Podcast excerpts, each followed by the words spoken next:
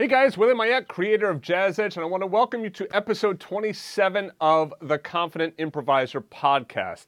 Today we're going to be talking about why we use target notes, and I'm going to show you why target notes will make your improvisation sound better. So remember, this podcast is designed as a companion podcast for the Confident Improviser program, which is part of Jazz Edge Core. You could find more information back at jazzedge.com.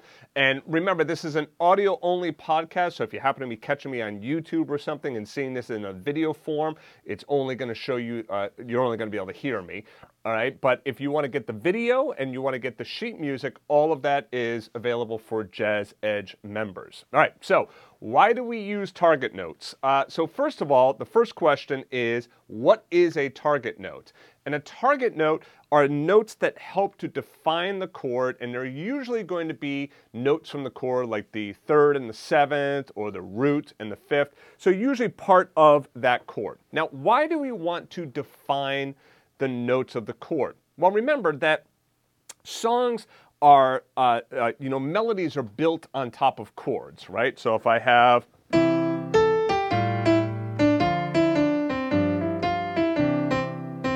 Right, so I have like, you know, just some simple little melody going on there, uh, and that's just built on top of chords. So C to A minor to D minor to G in this particular case, right? So that those chords are what we call our chord progression.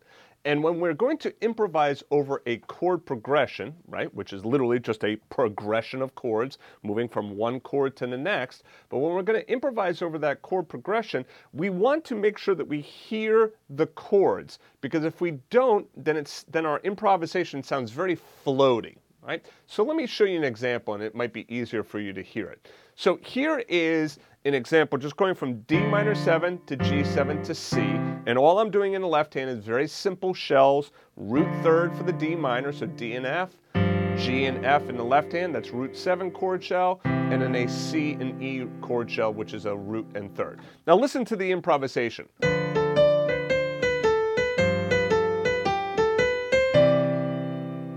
Okay, so it doesn't sound terrible, but it also doesn't sound great. Let me play it again for you.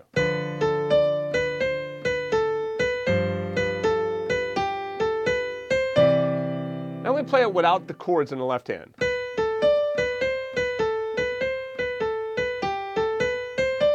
It's kind of hard to hear that that is my progression underneath. Now if I take a look at what's going on here, on the strong beats, okay, so I have D minor 7 for one measure, G7 for one measure, and then C major 7th for one measure. And on the first beat here, the D minor 7, I'm playing a B, which is the sixth of the chord, not a very strong note. When I get to the G, I'm playing the 11th, right, or the 4, which is not a strong note either. And when I get to the C, I'm playing my ninth, which, okay, it's not terrible, but again, it doesn't really help to define that chord. All right, so let's take a look at a different example. Listen to this one now.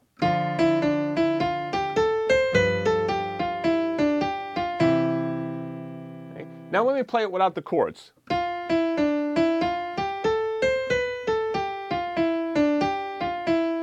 Now, it still might be kind of subtle for you to be able to hear that progression underneath, but you probably, at some level, even sense that mm, that line just sounds just a little bit better.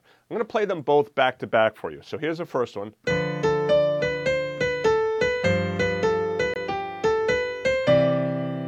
And here's the next one.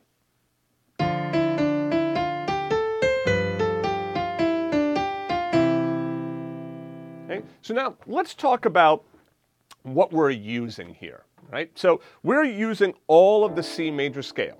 Why? Well, this is a 2-5-1 progression, and typically on a 2-5-1 progression, we could use the major scale over all three chords. And again, if I take my C major scale and I put it uh, starting on D, well, that's my D Dorian scale. If I play it starting on G, well, that's my G Mixolydian scale. And if I play it starting on C, that's my C major scale, or what we would call our C Ionian scale. All right, so we know that on a minor chord, we could use the Dorian. On a, mix, uh, on a uh, dominant chord, we can use a Mixolydian. And on the uh, uh, major chord, the one chord, we can use our Ionian or major scale. We've heard all of that before, right? And I've even said to you, hey, here you go. You can use the major scale to improvise over a 2-5-1 progression. But when we're just thinking about the raw materials, just simply saying, hey, look, you can use the major scale to improvise over a 251. All right, now that, that's a really good piece of information there, but we're still missing a lot of information. Let me give you a, a for instance. That would be like me piling up a bunch of wood outside and then simply saying, there you go, here's all this wood, you can build a house. All right, well, if you've never built a house before and you don't know what structural key points you need to hit, then it's going to be very difficult for you to build something that's going to be good, right? It's just going to probably not like it's not going to work. It might fall down.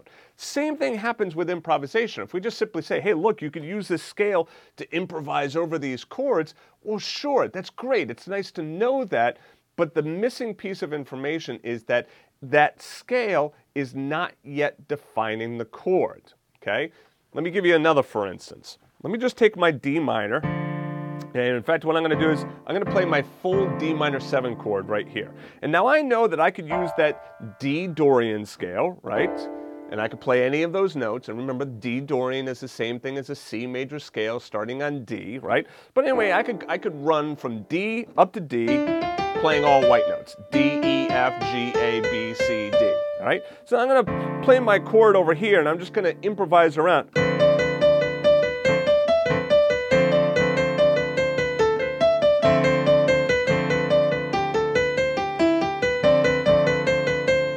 That sound good?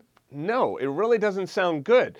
Now, at first blush, you might say, well, wait a second. I'm using all the quote unquote right notes. Why doesn't it sound good if I'm using the right notes? And the reason that it doesn't sound good is because you're not targeting the key notes from the chord. Listen now when I play this.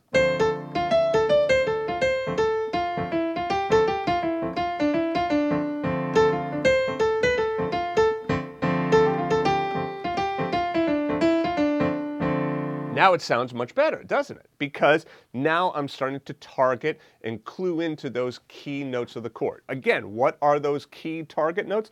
The root, the third, the fifth, the seventh. They are the uh, just the notes of the block chord, right? Just the, the regular seventh chord, the root, three, five, and seven.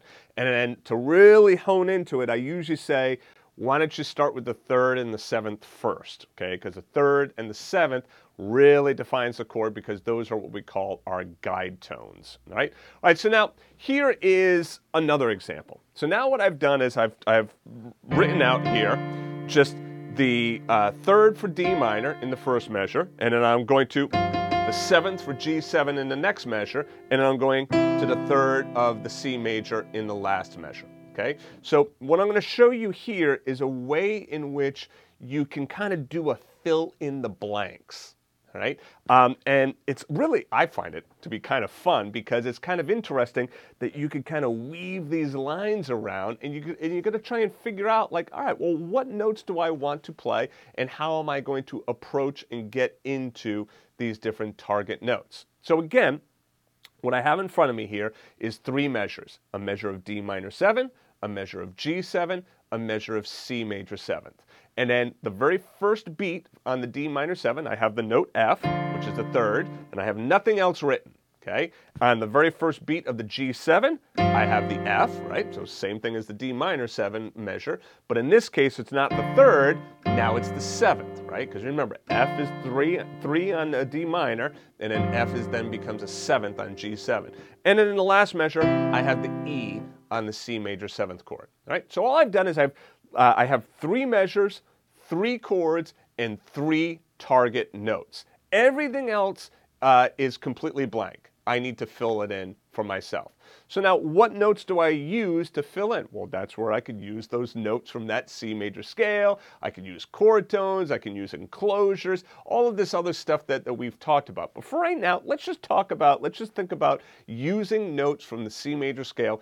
And rhythmically, we're going to keep the same rhythm, just all eighth notes in the D minor measure, all eighth notes in the G7 measure, and then a whole note once you get to the C major measure. All right, so now this is what I came up with. Take a listen.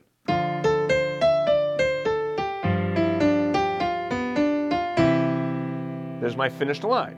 So I started on the third, and I arpeggiate this up. So D, A, I'm sorry, F, A, C, E, D, C, A, G, and then come down to the F for the G7, then E, D, G, F, then down to E. Now, for those of you who have been following my lessons, the, the podcast, we've talked about enclosures, you can kind of see that enclosure right here at the very end of the G7. I go from D to F, then to E, right? So the D is a whole step below the target, F is a half step above the target, and then resolving to the target note, which is E. Now, if you'd like to try more of this, write this out on your own, okay? Just put out three measures, D minor 7, G7, C major 7, pick a target for each one of those chords and then fill in the line from there. If you're a member of Jazz Edge, don't worry. Uh, the sheet music for podcast episode 27 has uh, some fill in the blanks for you. So you can go ahead and just fill in the sheet music um, uh, that you download right off of the site. Okay? All right, so now if you need more help on this, if you're a member of Jazz remember every Thursday, I'm sorry, every other Thursday, I do my uh, Confident Improviser Q&A session, so be sure to join in, right? If you're not a member of Jazz Edge and you're interested in signing up, just go back to jazzedge.com. I can tell you that jazzedge.com features the most complete set of lessons that you're going to find. Uh, you end up getting weekly coaching, you get weekly office hours, you get these special classes like the Confident Improviser, Standards by the Dozen. So if you haven't checked out Jazz Edge and you're really serious about wanting to learn the piano, I would suggest taking a look at it. Don't get scared off by the name jazz. Yes, it is very much jazz and blues heavy, but we also have a lot of lessons in funk, Latin, rock, classical, and many other styles right? So, anyway, that's it for me. Thanks, guys, and I will see you in the next episode.